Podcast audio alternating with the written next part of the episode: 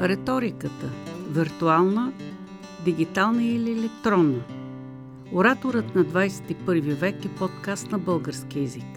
Това е заглавието на сегашният епизод. В него ние, членовете на екипа по риторика и комуникации, представяме информацията за риториката от оратора, от Демостен в далечното време на Древна Гърция до днес, в интернет, в развитието в социалните мрежи, виртуалните форуми или в съвсем, съвсем нови формати. Създаваме подкаста Ораторът на 21 век с идеята да е онлайн институт по риторика, който да предоставя информация за ораторското изкуство, за аргументацията, как можем да говорим едновременно красиво и убедително и как да бъдем успешни комуникатори в различни ситуации. Отново заглавието – риториката виртуална, дигитална или електронна. Има ли разлика между тези термини, без да изпадаме в прекалено дълбока научна комуникация? Тази тема е инициирана от членовете на Фейсбук групата на подкаста Ораторът на 21 век. И нека да започнем. Има ли виртуална, дигитална и електронна риторика? В далечните 2002-2004 година, както се казва, преди 20 лета, две декади, започнах да поручвам виртуалните форуми и виртуалната риторика. Не само аз. Още други колеги започнаха да казват има или няма такова нещо, като говорене, комуникиране, общуване в интернет – тази нова комуникационна среда провокира изследователския интерес, има консервативни нагласи по отношение на новите обекти за анализи и едни от доводите бяха ораторът традиционно общува само на живо с аудитория, в зала. При все, че още тогава имаше радио, телевизия, началото на блоговете вече беше дадено, някои социални мрежи стартираха. И така, Идеята на виртуалната общност по риторика е за подкаст и тя е свързана с това дали инфлуенсърите могат да бъдат оратори. Но по нея ще говорим подробно в друг епизод на подкаста. Сега само малко ще загатнем за нея. Какво е виртуална риторика? Ако се опрем на научната дефиниция преди повече от 13 години, това е ораторство, изкуство, говорене, което се реализира в виртуална среда в условията на синхронна и асинхронна компютърно-посредствена комуникация, при използване възможностите на интернет, когато ораторът представя онлайн или на запис монологични видове реч, лекция, доклад, когато осъществява презентации или участва в диалогични формати, или когато има възможност да говори – да участва в интерактивно общуване, когато използва вербални, невербални, визуални средства.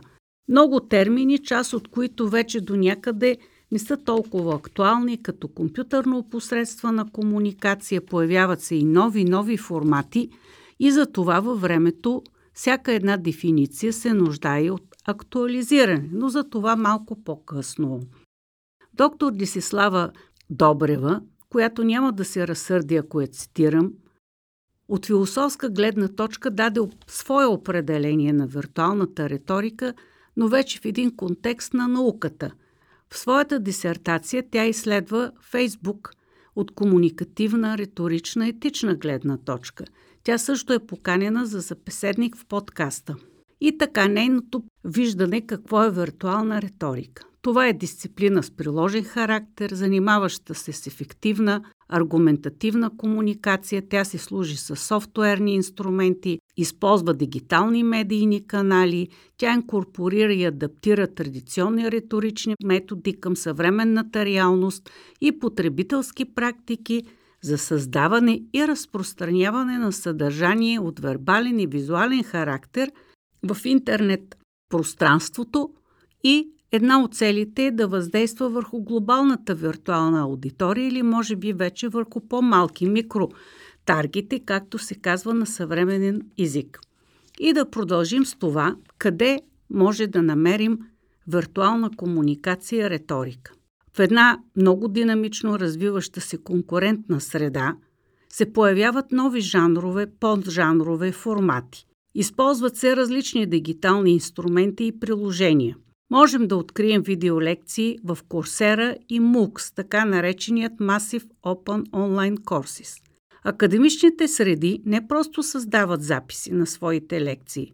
Това не са елементарно адаптиран вариант, като част от цели обучителни курсове. Създават се комплексни обучителни пакети. В тях има презентации, текстове, задачи, казуси, коизи и един основен съществен елемент – споделянето. Споделянето на знания, които преподаватели в известни университети предоставят на интересуващите се от това знание.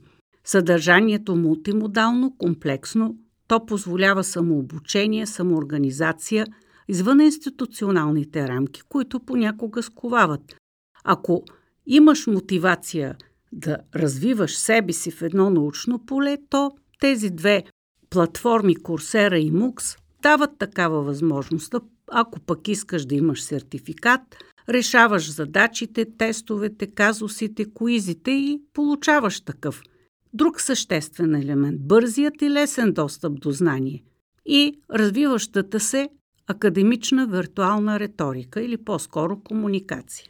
Училището, педагогиката, не само в условията на кризата, с пандемията в училището навлязоха и се утвърдиха, приеха учебни ресурси, които носят елементите и на виртуална комуникация. Доколко тя е интерактивна, това е въпрос на бъдещи практики или изследвания, но безспорно имаше виртуални класни стаи. Има и виртуални форуми. Бизнесът, прагматизмът на тази сфера позволява една отвореност да се инкорпорират, имплементират тези чуждици или да бъдат приложени съвременни инструменти, съвременни дигитални инструменти. Тези, които работят в бизнеса, осъществяват онлайн комуникацията отдавна и в вебинари, и в виртуални заседания, и в хибридна форма. Те инвестират в техники, в софтуери и се ориентират към това да бъдат гъвкави и най-вече ефективни в бизнес комуникацията, която протича не изцяло в офисите вече. Международната комуникация в кризата – отново смесени хибридни варианти, едно навлизане на софтуерите, освояване на уменията за такъв тип комуникация от участниците.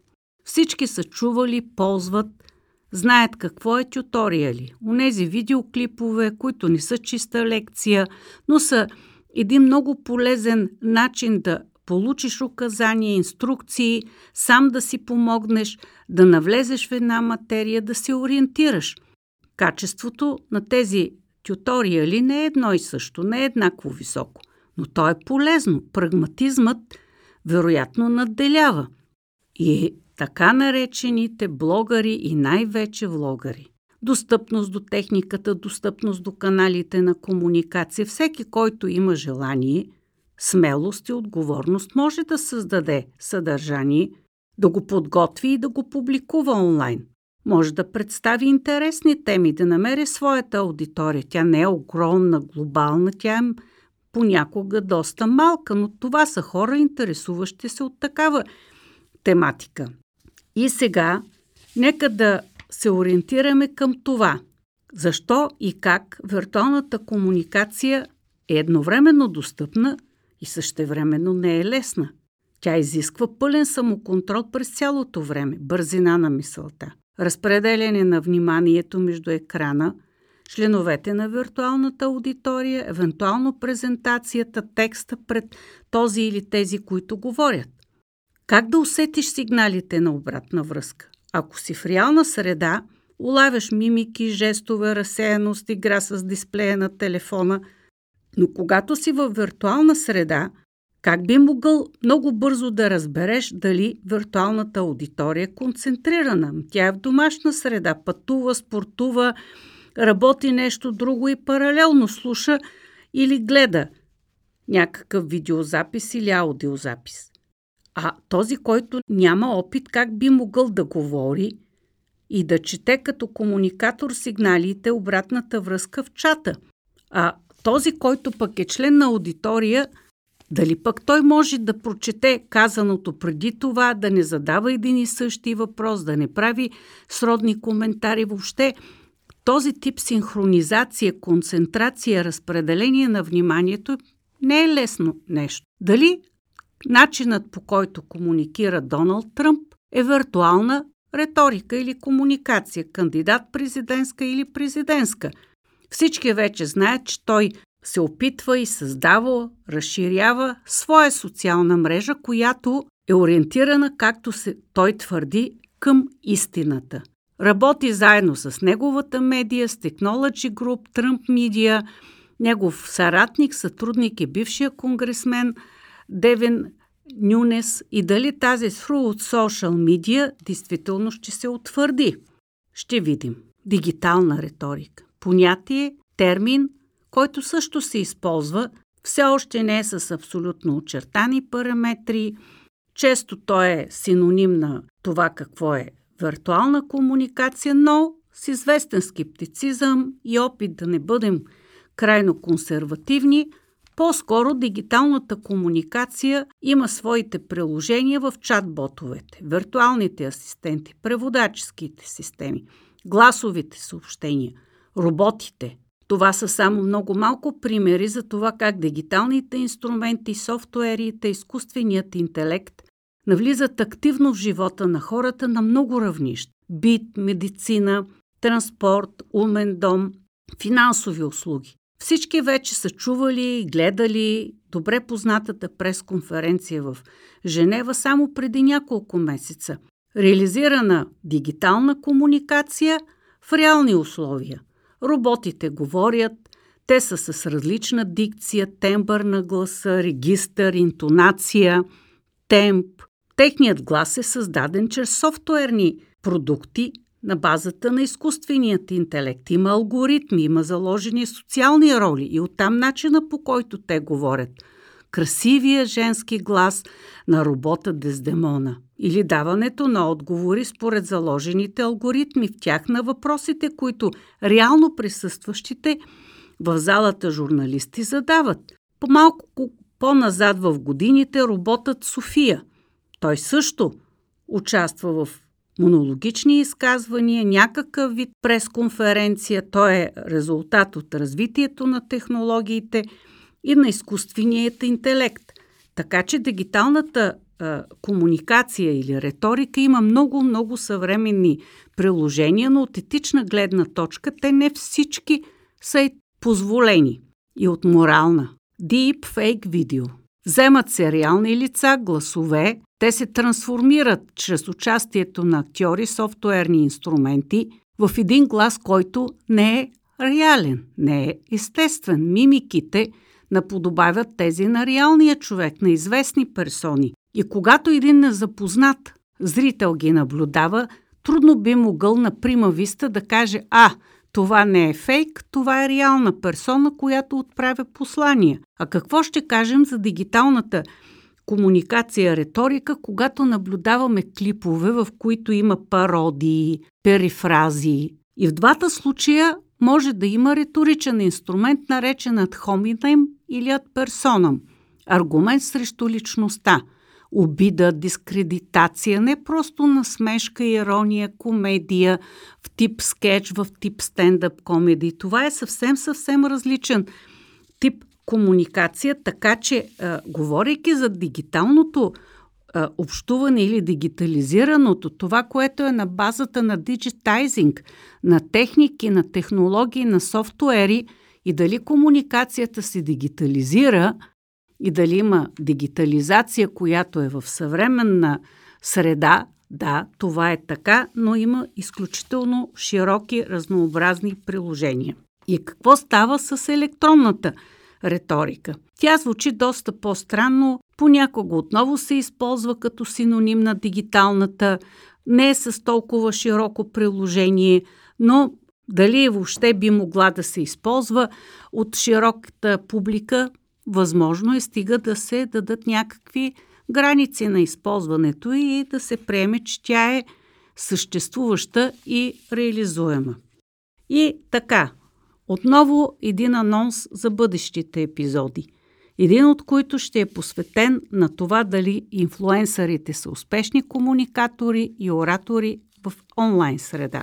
Подкастът Ораторът на 21 век се създава, продуцира и разпространява от Института по риторика и комуникации и от мен Иванка Мавродиева. Ако подкаста Ораторът на 21 век ви хареса, абонирайте се за него в YouTube канала.